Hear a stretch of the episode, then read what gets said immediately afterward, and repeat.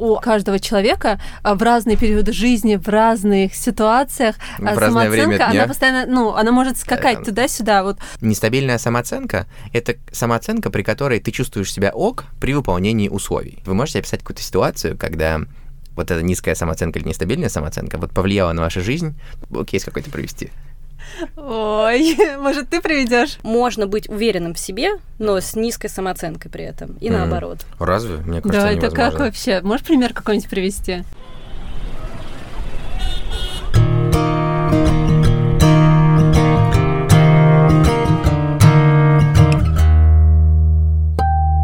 Мне бы твои проблемы. Всем привет! Это подкаст «Мне бы твои проблемы». Здесь я, Айсель и Дахир, обсуждаем вопросы, которые волнуют нас и наших сверстников, молодых людей 20-30 лет. Привет, Дахир! Айсель, привет! Я очень рад записывать третью серию этого подкаста, потому что сегодня первая серия, когда мы говорим не вдвоем с тобой. Ура! Но у нас есть еще гость. В общем, сегодня у нас в гостях Катя Петрович. Катя – эксперт по внутренним коммуникациям. Катя – сертифицированный коуч ICF. И Катя – основатель компании «Обнулись». Да, всем привет. Я, кстати, когда ты мне скинула текст, как тебя представлять, и когда ты пишешь «Я основатель компании «Обнулись», я все думал, надо ли говорить ремарку, что «Обнулись» не имеет отношения к обнулению сроков Путина. Либо конечно, нет. Да, просто чтобы все понимали, что «Обнулись» — это не про Путина. Сегодня мы планируем говорить про самооценку. Для нас эта тема кажется важной. Для меня конкретно, как для личности, вопрос самооценки кажется важный. И еще мне было важно говорить про самооценку, потому что мне казалось, что самооценка — это понятие, которое похоже на понятие, например, осознанности или понимания своего предназначения. То есть это такие понятия, которые вроде как все знают, что они значат, но никто на обыденном уровне до конца не разбирается в них. Сам по себе термин «самооценка» звучит немного странно, потому что человек, по сути своей, он не может себя оценивать, не опираясь на мнение других людей. И все, что происходит с самооценкой, это то, как ты видишь, интерпретируешь восприятие себя другими людьми. В глазах других людей. Да, я согласна, просто 100%, потому что я часто об этом говорила, даже вот когда там, мне было лет 16-17, в разговорах с своими друзьями, что я не понимаю, как вот мне относиться к тому, что я делаю, если я у другого человека не спрошу, как ты думаешь, там, что, вот как тебе кажется мое действие, как оно вообще со стороны, там. И дальше я уже начинаю накладывать на то, что скажет этот человек, свое мнение, которое у меня появляется только когда я бьюсь об него. Я понимаю тебя. Но тут есть еще один, можно, момент. Да, тут есть внешнереферентные люди и внутренние референтные люди. То есть, экстраверты и интроверты. Те, которые переживают либо все внутри и основываются там на своих чувствах, эмоциях и делают выводы именно из этого. А есть внешнереферентные люди, вот экстраверты такие, которые, если не спросят мнение другого человека, если не подглядят за то, как это у других и какого цвета трава у соседа, и она всегда зеленее, собственно, из-за этого они делают выводы. То есть это немножечко разные понятия, они так косвенно имеют отношение к самооценке, но и тем не менее. Мы живем в социуме, и мы, люди — это животные по своей природе, и им свойственно чувство вот этой иерархии, чувство стадности, и поэтому они всегда себя сравнивают с другими, как ни крути. Там. Люди живут ради людей. И вот вообще там Джордан Питерсон говорил, что как раз... способность соотносить себя с другими людьми, это был некий эволюционный механизм, который позволил человечеству выжить как виду, потому что ты живешь в племени, и только племя является тем инструментом, с помощью которого ты выживаешь. И если ты не очень чутко понимаешь, как к тебе племя относится, то вполне вероятно, завтра тебя из этого племени, выкинут, и ты уже не сможешь там съесть мамонта. Перед тем, как съесть, ты не сможешь там охотиться на мамонта, потому что мамонт посильнее, чем ты, и самооценка у него побольше. Да. Вот, кстати, по поводу того, что твоя самооценка, она напрямую связана с другими людьми. И в целом я очень сильно подвержен чужому мнению о себе, по крайней мере, был. Но сейчас такое ощущение, как будто я смог отвязаться от вот этих внешних стимулов и ориентироваться больше на мое внутреннее. И это прикольное чувство, я вам скажу. Понятно.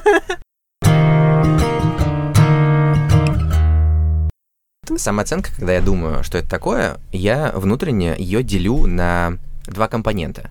Первая самооценка — это...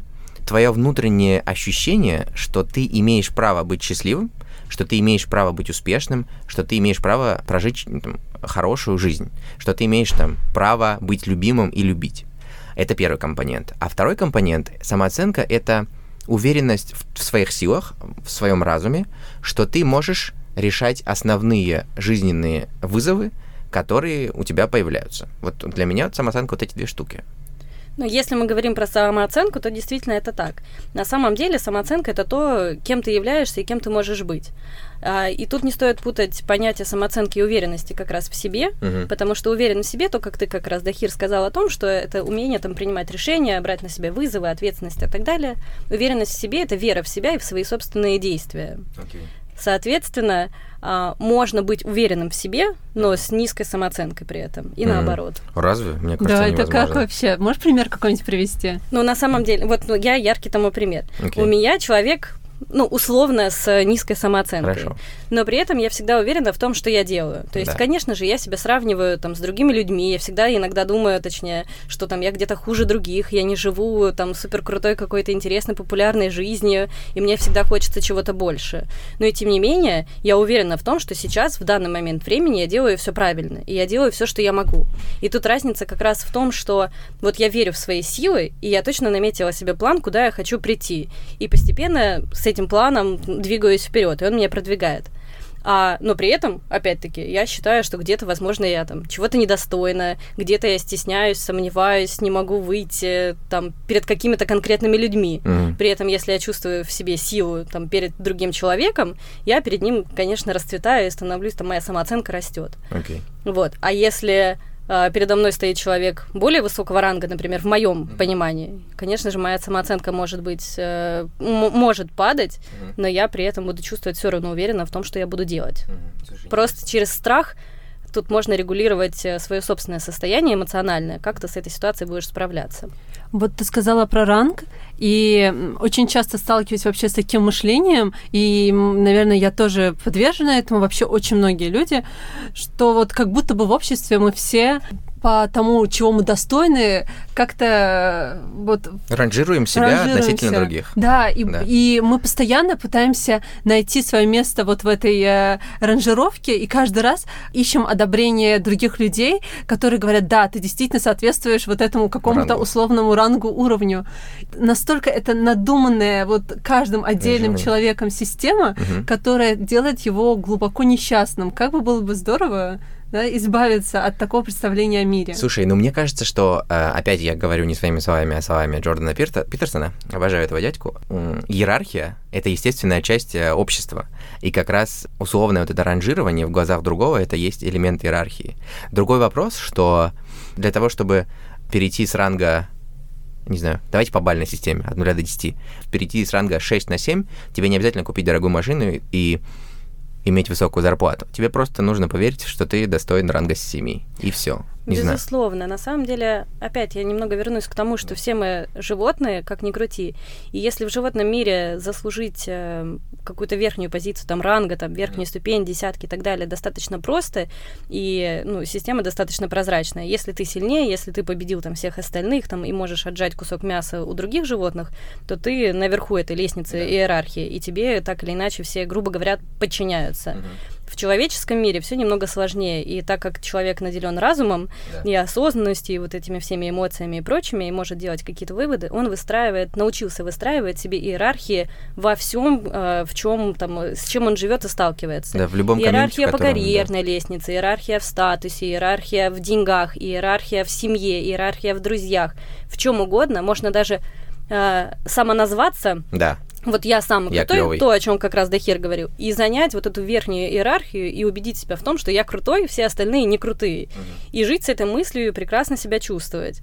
Поэтому социальные сети так активно развиваются в нашем мире, потому что мы вот все живем на показ, чтобы выделить себя среди остальных. Потому что, опять же таки, отсылка к животному миру. Чем ты сильнее, чем ты круче, тем ты больше получаешь от этой жизни. Больше благ, больше комфорта, больше уюта, больше того, к чему ты сам стремишься. Кстати, прикольная штука по поводу того, что вы сказали в начале, о том, что самооценка она, ну, неправильное понятие, вот ты сказала, Катя, потому что ты не всегда сам себя оцениваешь, скорее ты ловишь сигналы других людей, как они оценивают себя, из этих сигналов ты формируешь собственную самооценку. Но самое прикольное, что другие, вполне возможно, формируют мнение о тебе, исходя из тех сигналов, которые ты им подаешь. Если ты говоришь, что я крутой, они такие, блин, он крутой, и они тебе возвращают это, и ты остаешься крутым. Так, по-честному, как вы считаете, какая у вас самооценка? Ну, если честно, я очень долго работала над своей самооценкой, и всю жизнь мне казалось, что моя самооценка такая очень низкая. И когда я первый раз пошла там на тренинг по там, вот, уверенности в себе, по самооценке, повышению и так далее, и рассказала об этом своим коллегам, он говорит, у тебя низкая самооценка? Серьезно? То есть я защищалась, я выработала для себя определенную модель поведения и всегда защищалась от этого мира, чтобы никто, не дай бог, не подумал, что с моей самооценкой что-то не так. И я там действовала вопреки. Но и тем не менее, сейчас из-за того, что я работала с психологом, я работала с коучами, я работала сама с собой, там, я увлеклась йогой, медитацией и прочими другими вещами и начала больше вкладываться в развитие своего мозга, чем сознания, а я эти понятия разделяю теперь. Я понимаю, что вот чем больше работает мой мозг, тем меньше вопросов о самооценке в принципе, когда тебе, неважно, вот эта интерпретация себя и других, интерпретация действий, эмоций и всего остального, она только усугубляет ситуацию, и как раз ты начинаешь в этом закапываться. Чем больше ты думаешь о своей самооценке, тем хуже твоя самооценка становится. Безусловно, потому что ты вот прям начинаешь в этом настолько в это уходить, настолько в этом закапываться и пытаться найти какое-то логическое объяснение тому, в чем логики в принципе нет. Самооценка и интерпретация — это не что иное, как эмоция, а эмоция, она не поддается логическому объяснению. Я с тобой здесь согласна. Вот мне кажется, тот вопрос, который ты задал, его можно было по-другому задать, не как вам кажется, вот какая там у вас высокая или низкая самооценка, да, насколько она стабильная или нестабильная, потому что у каждого человека в разные периоды жизни, в разных ситуациях самооценка, она постоянно, она может скакать туда-сюда. Вот я точно могу сказать, что у меня нестабильная самооценка, потому что бывают периоды, когда мне кажется, что люди просто офигевают от того, насколько я в себе уверена, как им кажется. И наоборот, бывают моменты, когда я прям чувствую, что я себя очень сильно принижаю. Тут вопрос немножко по-другому, наверное, стоит. Да. Но это ты потому что Литвака прочитала? Да. И ты узнала, что да. Всем советуем книжку, значит, «Литвак. 7 шагов к стабильной самооценке». Я просто не просто так спросил про самооценку, потому что я думаю, что нет смысла обсуждать тот или иной термин, если он не влияет на нашу жизнь. И вот я хотел узнать, если там, например, кто-то из вас считает, что там низкая самооценка, либо нестабильная самооценка, были ли вот вы можете описать какую-то ситуацию, когда вот эта низкая самооценка или нестабильная самооценка вот повлияла на вашу жизнь? Кейс какой-то привести. Ой, может, ты приведешь? Нет, я могу, но я могу рассказать пока, а вы пока думаете. Не вопрос. Ну, у меня, например, это касалось любовных отношений. В общем, в школе я влюбился в девочку. Мне кажется, это был там 10 класс. В общем, она была безумно красивая, умная, вот, прекрасная женщина. Вот, и... Уже женщина. Нет, девушка. Вот, и она моя одноклассница была. Но она была настолько красивая, что я подумал, я не делал никаких попыток к сближению, потому что мне казалось, что она вот как раз в той иерархии ранжирования, о которой мы говорим, она стоит на более высоких ступенях. Вот, и, в общем, я перелюбил ее внутри себя и забыл об этом, и, значит, продолжил жить. Прошло лет 5, я уже выпустился из школы, и я уже учился в университете, и потом мы с ней встретились на одном из там, встреч одноклассников, и мы как-то очень откровенно с ней разговаривали, потому что мы были друзьями. Она так говорит, Дахир, ты знаешь, я была в тебя влюблена в 10 классе. Я думаю, я очень расстроился тогда. Но, то есть, в целом, она была в меня влюблена, я был в нее влюблен, но я не делал никаких шагов, потому что мне казалось, что она круче, чем я есть. И эта история повторилась в университете. Вот я влюбился в девочку, тоже была красивая, я тоже решил, что она слишком хороша для меня, тоже не делал никаких шагов, и потом мы выпустились из университета, тоже мы встретились, и она говорит, ой, Дахир, ты знаешь, я была в тебя влюблена. Вот и две красивые женщины, в которых я был влюблен, но я ничего не сделал, потому что у меня была такая не очень высокая самооценка. Да, я смотрю, жизнь тебя ничему не учит. Ну, давайте так, третий раз. Третий, я думаю, что уже 10 раз такое бывало. Нет, две ситуации пока что было, вот то, что касается отношений, но так сработало. На самом деле, это очень крутая история, потому что на самом-то деле ты не подумал, моя гипотеза, ты не подумал о том, что она тебя недостойна, а скорее появился страх. То есть вот результат мысли о самооценке, о ранжировании, иерархии и прочего, оно рождает определенные страхи и зависимости. И страх отказа, он как раз и привел к тому бездействию. И вот мы настолько иногда боимся, что у нас не получится, и мы начинаем выдумывать себе проблемы, которые еще не произошли. Это вообще отдельная история. Но это тоже эволюционный механизм, потому что когда ты обезьяна, и тебе лучше там посмотреть на листву и увидеть там змею и убежать, даже если там змеи нет, чем если там змея есть, не увидеть ее и быть съеденным. В общем, так что просто... У меня низкая самооценка, я просто обезьяна.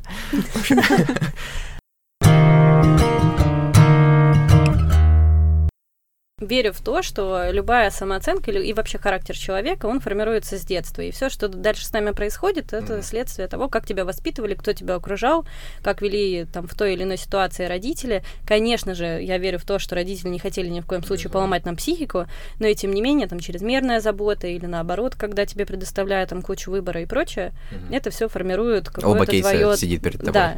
И, например, вот я росла в семье, где меня приучили бороться. Как вот ни крути, вот все время надо бороться. Надо работать очень много, надо постоянно выживать по какой-то непонятной теперь мне причине. И, ну, отчасти благодаря этому я сейчас кажусь очень уверенным и там человеком с такой стабильной или там высокой самооценкой и прочее. Потому что я, например, наоборот, всегда действовала вопреки.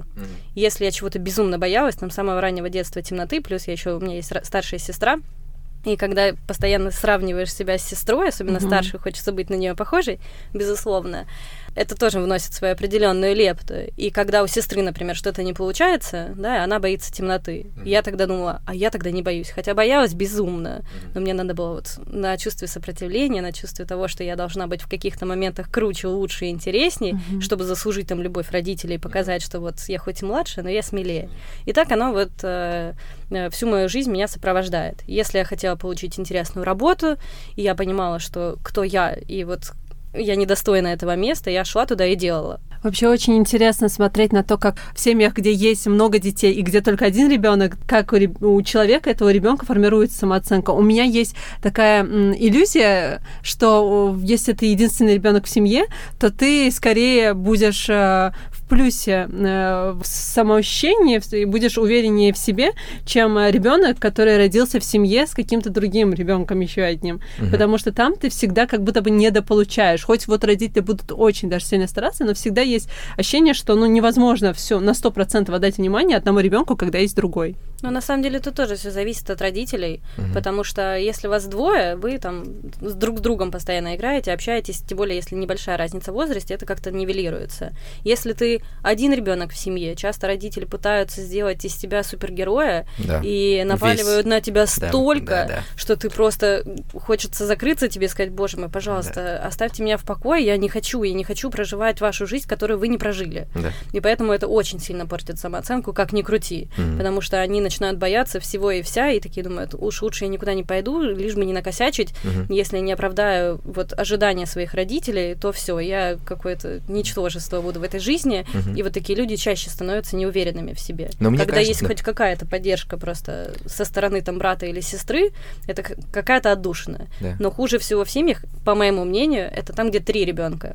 Самый яркий пример — просто на донашивание вещей. Вот, старшему покупают, а средний донашивает, младшему покупают, потому что там период какой-то проходит, и вещь приходит в негодность. Ужасно, как минимум. Да, и получается, ты такой средний думаешь: все, меня, наверное, не любят. Но вообще кажется, что нету идеальных условий семейных, в которых ребенок может там вырасти супер здоровым и счастливым. То есть, если ты один в семье, тебя будут слишком любить. Если вас трое, кого-то недолюбят. Кажется, что нельзя сделать идеально. Единственный выход из этой ситуации — вовремя понять, какие, скажем так, травмы тебе нанесли в детстве, просто вовремя их осознать, принять, понять, как они влияют на твою жизнь, и начать с ними работать.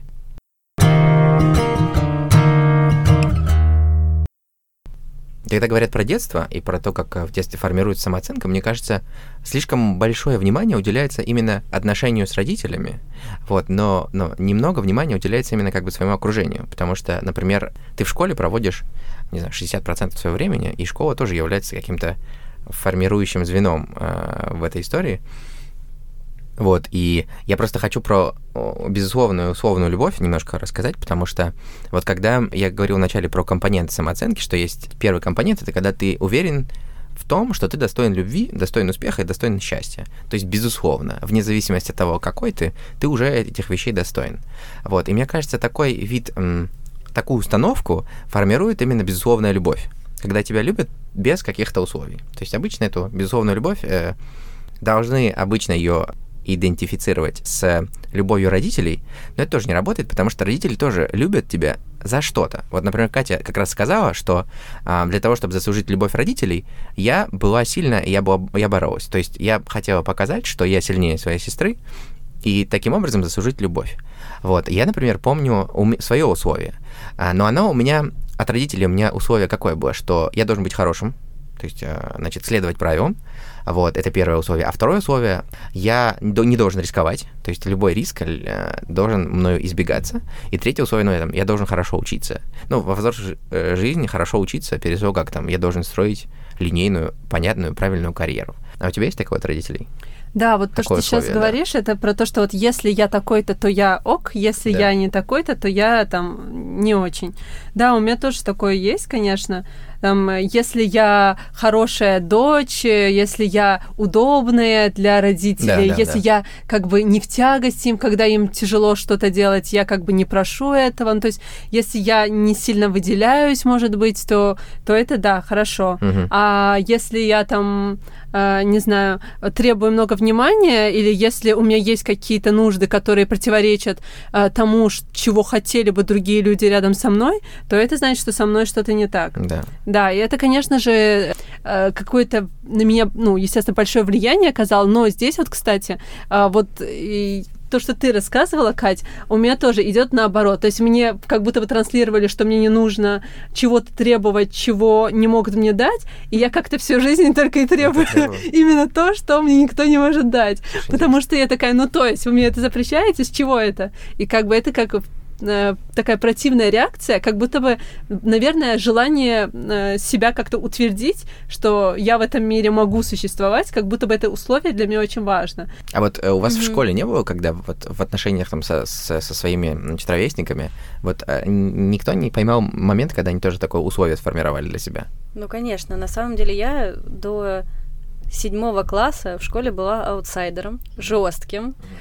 Родители, если мне внушали историю, что если я буду хорошо учиться, а сестра моя, кстати, училась не очень хорошо, и поэтому для меня это было максимально важно, я училась хорошо, и из-за этого меня перестали любить в школе, потому что я была выскочка, я понимала, что меня не видят родители в этот момент, но и тем не менее, я там выше всех держала руку, громче всех орала на уроках пения, музыки, и, естественно, все одноклассники меня ненавидели жестко, и у меня такое было, мне кажется, биполярное расстройство практически. Биполярное расстройство — это немного другое, самооценка. Биполярное самооценочное расстройство. Вот, что-то вот между этим, да, когда я разрывалась на части, мне как бы угодить родителям или угодить одноклассникам. И в один момент я понимала, что одноклассников в моей жизни больше, чем родителей, потому что я там очень много времени провожу в школе, и там я тоже пытаюсь построить свою иерархию, а мне не получается. То есть в семье получается, а в школе не получается.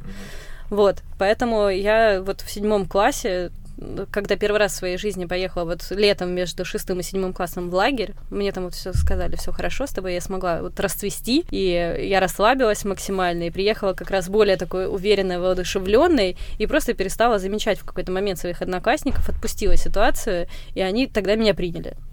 Вот я хуже учиться стала, конечно. Ты стала хуже учиться?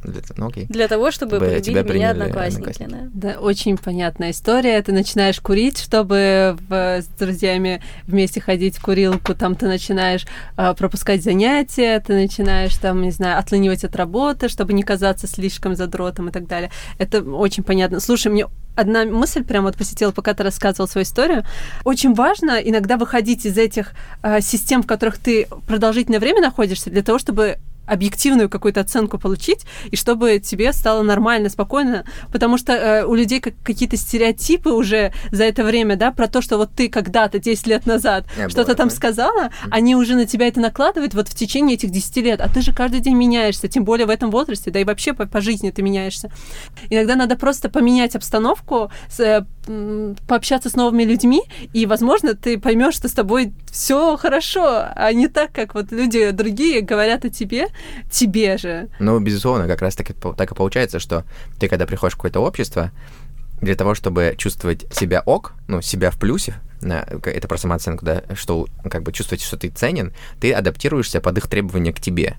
Вот, и если ты из этого общества идешь в другое общество, которое, может быть, там другие условия для того, чтобы ты себя чувствовал хорошо, ты под эти новые условия адаптируешься. Мне кажется, всю мою самооценку формировали женщины. Я влюбился в школе, опять же, в классе 6, и я вдруг понял тогда, что вот девушка, в которую я влюбился, она, в общем, не проявляла ко мне никакого интереса, но я поймал себя на мысли, что я могу заслужить ее внимание, если я выполняю несколько условий. Первое условие, если я смешно шучу. Второе условие, если я нетребовательный и гибкий. То есть я ей помогаю ей, не знаю, делать домашку, вот эти все вещи. Например, вот эти условия, они у меня работали до 25-6 лет во всех моих отношениях с женщинами. Вот, потому что... А сейчас тебе 27, да? Сейчас мне 27, и я другой человек. Сейчас не работает. Вот думаешь, это же была отлаженная схема. Ну да. Нет, а сейчас я просто понял, что это прикольно, но... Выполнение этих условий иногда идет вразрез с моим внутренним самоощущением. Например, быть гибким, да, и нетребовательным. То есть, если я от своего партнера хочу чего-то добиться, такое это нормально, там, хотеть что-то, чтобы человек делал, вот, потому что тебе дискомфортно. Я не могу этого позволить себе, потому что мне кажется, что я если я нетребовательный. Потому что, когда я не был нетребовательным, на меня обращали внимание. Как раз Ася начала говорить про Литвака, и про стабильную и нестабильную самооценку. Как раз вот Литвак об этом говорит, что нестабильная самооценка — это самооценка, при которой ты чувствуешь себя при выполнении условий. И вот он выделяет, что есть 3 условия основных, что я если я лучший, это как раз, мне кажется, вот Катин вариант. Я если я радую других. Это я тоже. Да. Вот. И я если я сильный. Ну, кстати, это тоже, наверное, может быть, про Катю. Может быть. Мне кажется, у меня вот между лучшим и радую других. То есть там, наверное, нет чистых. Да, наверное, ты в некую связь играешь. Да, наверное, я сильный, и я радую других. Но вот, кстати, меня очень расстроило, я, когда читала вот эту часть про «я радую других», меня очень расстроило, что там написано, что вот люди обычно с такой установкой, они меньше добиваются успеха. Потому что ты пытаешься... Потому что как бы ты вот получил какую-то там позитивную реакцию от человека, и ты такой, все, мне этого достаточно. И ты остановился. У меня очень много раз такое бывало в жизни, и я не понимала, вот я как бы чего-то достигаю, иду, и вдруг кто-то такой, ой, Ась, ты молодец, я такая, я же к этому шла, оказывается, и все, и я уже не хочу этого делать, ничего больше. И, кстати, вот это может тоже интересно, как влиять как на личную жизнь, да, ведь ты же иногда можешь специально, понимаешь, что ты такой человек, ты можешь специально находить такого себе партнера, который тебя будет который будет тебе говорить, что ты классный. Или наоборот, которого надо очень долго которому надо очень долго радовать, чтобы он сказал тебе это. Но когда он это говорит тебе, ты тоже, опять же, такой, все, ты мне больше не нужен, до свидания, спасибо, было весело с тобой. И получается, ты не можешь здоровые отношения построить. Я могу, например, рассказать свою собственную историю. Это, наверное, были первые несколько лет моей рабочей уже жизни, когда я устроилась на работу, и каждый раз, когда я хорошо справлялась со своими обязанностями, предлагала какие-то идеи, которые люди подхватывали и начинали как-то брать это в работу, и начинали меня хвалить, я начинала думать в этот момент о том, что я, наверное, очень хороший человек, они меня любят и ценят, потому что у меня красивая улыбка, у меня милые глаза, я вообще такая очень добрая, покладистая. Они ценят меня не за мои задачи, не за мой результат, а просто потому, что я человек вроде миловидная, и они не хотят меня обидеть. И реально я с этой мыслью жила очень долго. И каждый раз, когда я искала новую работу, мне поэтому было очень важно каждый год, каждые 2 года менять работу, чтобы получить подпитку с остальных. Как раз я искала тех, кто скажет: «Катя, а ты не с тобой что-то не так, ты плохо работаешь, иди развивайся». Но, к счастью, мне так пока никто не сказал, но тем не менее теперь у меня есть такая зависимость от обучения. Я постоянно учусь.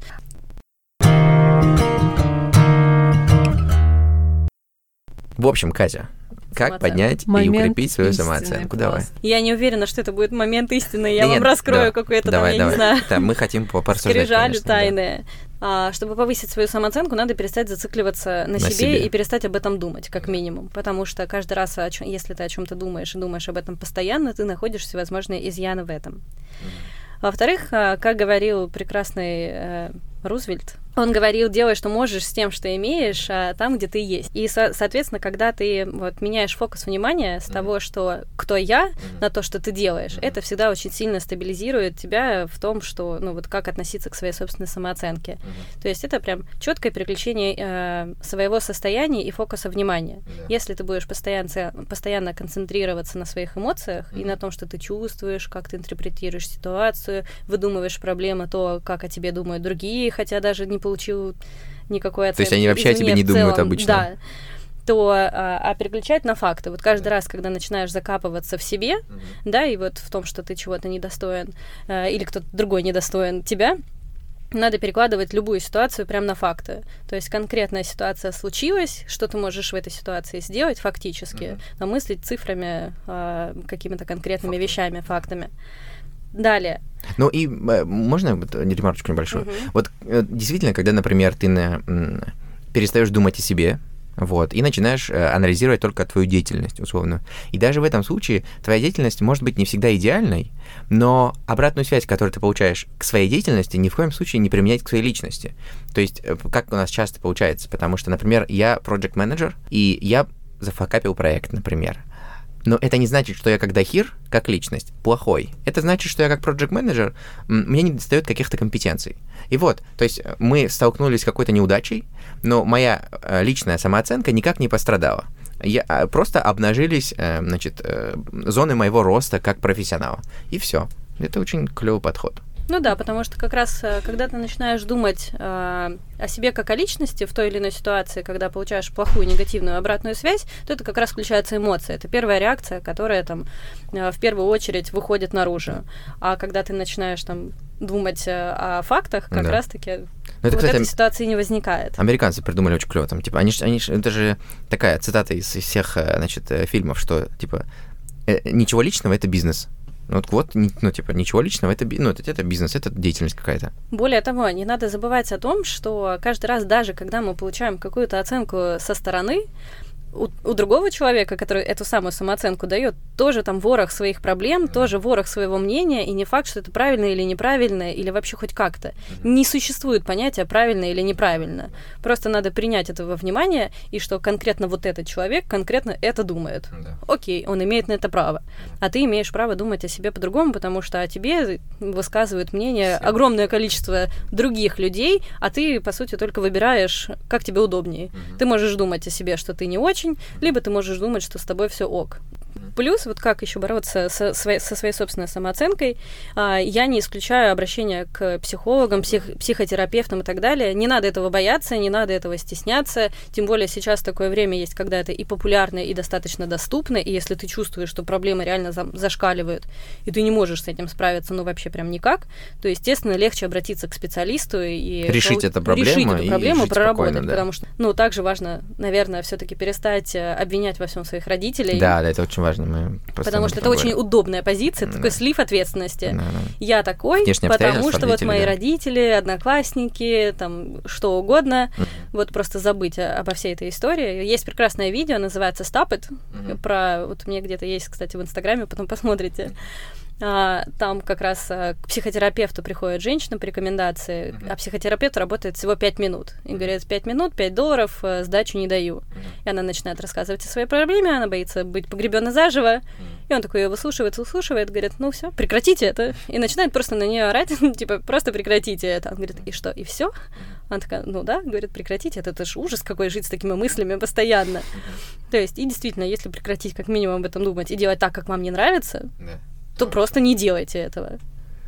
Слушай, ты говоришь эти вещи, и они, мне кажется, безусловно логичными и рабочими, но вот это же не работает. То есть ты не можешь сказать себе, перестань оценивать себя. Это не то, что не работает, просто это очень сложно сделать, и каждый пункт требует огромных усилий для того, чтобы по-настоящему его притворить в жизнь. То есть все звучит так банально, прекрати это делать. Я это имею в виду, чтобы прекратить это делать, тебе нужно так долго себя к этому, настраивать. Да. Нужно найти свой способ того, как себя уговорить, прекратить это делать. Потому что одному надо надо просто, чтобы сказал какой-то значимый человек, там, не знаю, тот человек, который там ему кажется очень авторитетным, важным. Кому-то нужно там долго просто думать о том, что ему надо прекратить, постоянно прекратить. У меня есть знакомая, которая просто постоянно какие-то фразы себе проговаривает про себя, она специально эти фразы как бы сформулировала, чтобы именно таким образом проговаривать, там, например, условно, да, я достойна этого, и потом она как бы самовнушение, ну, эти аффирмации, да, те же. Ну, это на самом деле работает. Ну, а я в это не верю. Если долго это делать, то есть это все у каждого что-то свое, то есть, может, ты не веришь, потому что ты так делал, и у тебя не получилось, может, у тебя другой способ. Может быть, да, наверняка, наверное. То есть, я уверена, что нет таблетки такой общей, универсальной, но то, что вот эти пункты, они действительно притворимы в жизнь при огромном таком усилии воли и желании, а желание на самом деле, мы же понимаем, да, что часто бывает, что мы говорим, что мы этого хотим, но мы этого не хотим. Да. То есть вот если мы по-настоящему этого хотим, это происходит. Да, ну вот, но просто это правда сложно. Ну, вот небольшая моя, может, поправочка как раз на тему того, что у каждого есть свои определенные там маячки, к которым он обращается для того, чтобы что-то сделать. Кто-то повторяет, кто-то обращается к авторитетному мнению, но каждый раз, когда вот ты ищешь себе какой-то внешний рычаг воздействия, это как раз и не ты перестаешь это делать. Да. Ты как раз, наоборот, этот свой страх подпитываешь и еще больше начинаешь думать о том, что у меня это не получается, потому что я не получил чего-то извне. Я вовремя себе не повторил какую-то там фразу, я вовремя кого-то не спросил, или он мне не сказал то, что я думаю, и то, что я хотел услышать, и тогда, собственно, правила начинают рушиться.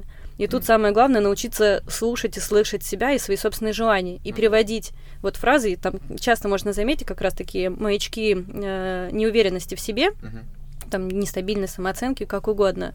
Это когда ты начинаешь говорить из отрицательной позиции. Даже когда, например, тебе говорят комплименты, какое там красивое платье, или Дахир, ты прекрасно выглядишь, ты такой, ой, да нет, там платье старое, а я выгляжу как обычно, и так далее, начинаешь оправдываться. Это вот такой признак неуверенности в себе и самооценки, точнее, своей низкой. И тут вот просто важно реально прокачивать себя с точки зрения того, там, а чего я хочу и как вот я хочу. Мне, например, очень помог такой небольшой лайфхак. Я прописала для себя свои собственные правила поведения. Я прям прописала то, как я хочу себя ощущать, то, как я хочу себя вести, то, как я хочу, чтобы вели там рядом со мной другие люди, как они меня воспринимали и так далее. Что для меня допустимо, а что недопустимо. И вот каждый раз, когда вот ситуация выходит там из ряда вон, я понимаю, что вот у меня есть свои там какие-то правила, и я им следую. И это мне прям сильно помогает, там опять меня в строй как-то возвращает. Я такая думаю, блин, я сама с собой договорилась. Мне не кто-то сказал, я сказала это сама себе, я пошла и живу по своим правилам. Ну, то есть как бы как ценности какие-то, да, некоторые в том числе? Ну, ценность, она такая более общее понятие, а правила поведения прям конкретно сидишь себе и выписываешь. Вот я хочу вот так. И по-другому никак. Вот это тоже мой способ, наверное, как можно прийти к какому-то равновесию. То есть, если я с собой реально договорилась, я себе что-то там прописала, это просто как бы акт действий, да, можно это в голове прописать себе. То есть точно. Мне кажется, да, тоже лучше нужно писать. Ребята просто говорят мне, что да, мы машем головой, да. Да, значит, окей, да, согласна. Это рационализация. Это, то есть ты зафиксировал как договор, да, и все, ты уже. Просто на самом деле интересно, почему ты не хочешь написать. Ага, да. Сопротивление. Да, потому что если ты не хочешь написать, значит, чего-то ты... Потому что я не уверена, что я еще согласовала все пункты. То есть я еще думаю, а ты не начнёшь писать, не согласуешь. А это, знаешь, как я такая живу жизнь и думаю, так, ну вот это событие, оно вроде бы сформировало вот эту мою ценность. А вдруг какое-то новое событие будет, из-за которого я буду по-другому смотреть на мир и по-другому считать. Ну, ты знаешь, это так же, как бросить курить. Вот курить бросить, простите меня, очень легко, ты просто взял и перестал курить, да, но ты каждый раз там откладываешь, да, от того, что, я сейчас нервничаю, мне сейчас это нужно, а вообще мне на самом деле это нравится, и так далее, ты находишь кучу оправданий. Слушай, для того, чтобы этого не делать, потому что это зависимость. И, по сути, когда мы не умеем договориться сами с собой, это определенная зависимость, которая там с прошлого, там, с детства, с юности, откуда угодно с нами тащится, и мы не можем с ней расстаться. Поэтому так сложно сказать себе, нет, не делай этого. Stop it. Да. Здорово, мне очень понравилось. И последний просто, давай, конечно. Самый последний пункт, который, если честно, я считаю самым важным и самым простым. Это перестать постоянно зависать в социальных сетях. Блин, Я прожила это, если честно, прям на собственном опыте, и я заметила, что вот чем меньше я провожу в социальных сетях времени, тем увереннее становлюсь и в своих действиях, и в себе как в личности, и я больше задач выполняю. И моя самооценка теперь зависит от того, насколько вот я вложилась в свой день, и вот какие задачи я себе прописала сделать. Я их делаю, и тогда я чувствую, что, блин, вот я классно сделала, не потому что от меня кто-то этого ждал, не потому что там кто-то мне сказал это сделать, а я сделала это сама для себя, потому что я запланировала, я сделала. Я не потратила время на социальные сети, я не стала смотреть и заменять свою собственную жизнь жизнями других людей, потому что соцсети, они заменяют, по сути, тебя жизнь. Это сериал, который длится всю жизнь в реальной жизни, в реальное время. И каждый раз просто в социальных сетях ты видишь, что кто-то круче, что что-то интереснее, потому что не принято писать в социальных сетях что-то плохое, да. И ты постоянно видишь, что что-то очень крутое. И постоянно вот это происходит сравнение нон-стоп. И, естественно, даже когда ты какого-то уровня себе условно добился, ты такой, а вот этот кто-то человек в интернете опять меня все равно перегнал. Сильнее. Дахир, слушай, да. Вот ты говорил нам несколько раз, но у меня не так работает, или да. Там, ну вот, нет, мне кажется, нет. Ну, а вот у тебя как работает? Ну, знаешь, например, в театре, в актерском деле есть два способа вживаться в роль. Первый способ — это когда у тебя есть персонаж, которого ты должен сыграть, и ты извне внутрь идешь. То есть ты надеваешь его на одежду, ходишь в те места, куда он должен ходить, общаешься с такими же людьми. То есть ты вот с этой стороны чувствуешь персонажа. И мне кажется, то, о чем вы говорили, это примерно вот об этом. А есть второй путь. Нет. Не, ну, по-моему... Я думаю, нет. Ну, я думаю, что когда ты, например, прописываешь... Ну, когда ты вот именно стапит, это, мне кажется, об этом. Ты внешне... Ну, пытаешься заставить свою внешнюю часть перестать это делать. А есть второй путь, когда ты изнутри. То есть, например, ты берешь персонажа и начинаешь размышлять, что он чувствует, чего он боится, к чему он стремится, и пытаешься это наложить на свою душу. Вот. И мне больше комфортнее второй, как будто бы, вариант. Вот, когда я пытаюсь разобраться в себе, вот, пытаюсь понять, какие у меня условия моей самооценки, вот, пытаюсь понять, почему у меня там, если у меня нестабильная самооценка, в какие моменты моей жизни она, скажем так, падает, а в какие моменты она растет, из-за чего это происходит, кто влияет на мою самооценку, что в моем детстве случилось, когда я действительно придумал себе какое-то условие. Я вот набираю себе определенное количество фактов и свыкаюсь с ними и начинаю жить, в общем, с этим. И когда, например, я понимаю, что сейчас в моей жизни произошло что-то, что понижает мою самооценку, я осознаю это мероприятие, что сейчас происходит, и я говорю себе: окей, Дахир, ты должен осознать этот момент. Избегать его, да? Нет, не избегать, наоборот. Ты осознаешь этот момент. На самом деле этот момент фактически, он не болезненный. Он для тебя болезненный, потому что 10 лет назад девушку звали, Эля звали. Эля, привет. Эля, я даже фамилию помню, но я не буду говорить. Эля там вот так-то сделала. И все. Это вот тогда вот это было Элина действие, которое на это повлияло. Сейчас фактически оно не должно на меня влиять. И в следующий раз, когда опять же это событие происходит, я опять также осознаю, опять говорю, что так, это Элина проблема, а не моя. И там второй, третий, четвертый, пятый раз, и на шестой раз тебя это вообще не беспокоит. Это все, наверное, можно свести к тому, что есть внутренний определенный стержень, который нужно взращивать и который нужно подпитывать. И часто это как мускул тоже. Вот мы уже это слово использовали в прошлом выпуске, да, тут тоже как будто бы это мускул какой-то, который нужно подкачивать. Иногда он расслабляется, и надо его опять подкачать. Вот. То есть нужно удерживать внимание, фокус на том, что как бы внутри тебя есть ты, и это ок. Типа, и что ты на себя можешь полагаться. Вот. И иногда бывает такое, что люди забывают о том, что они могут на себя полагаться, и все время ищут вокруг, на что бы положиться.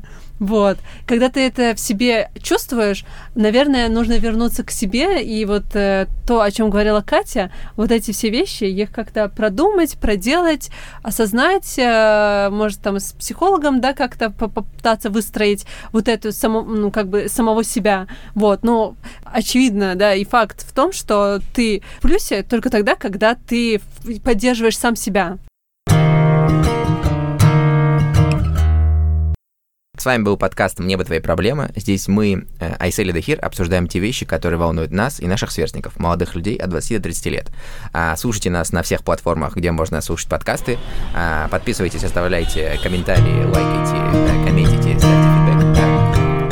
До скорых встреч. Пока. «Мне бы твои проблемы».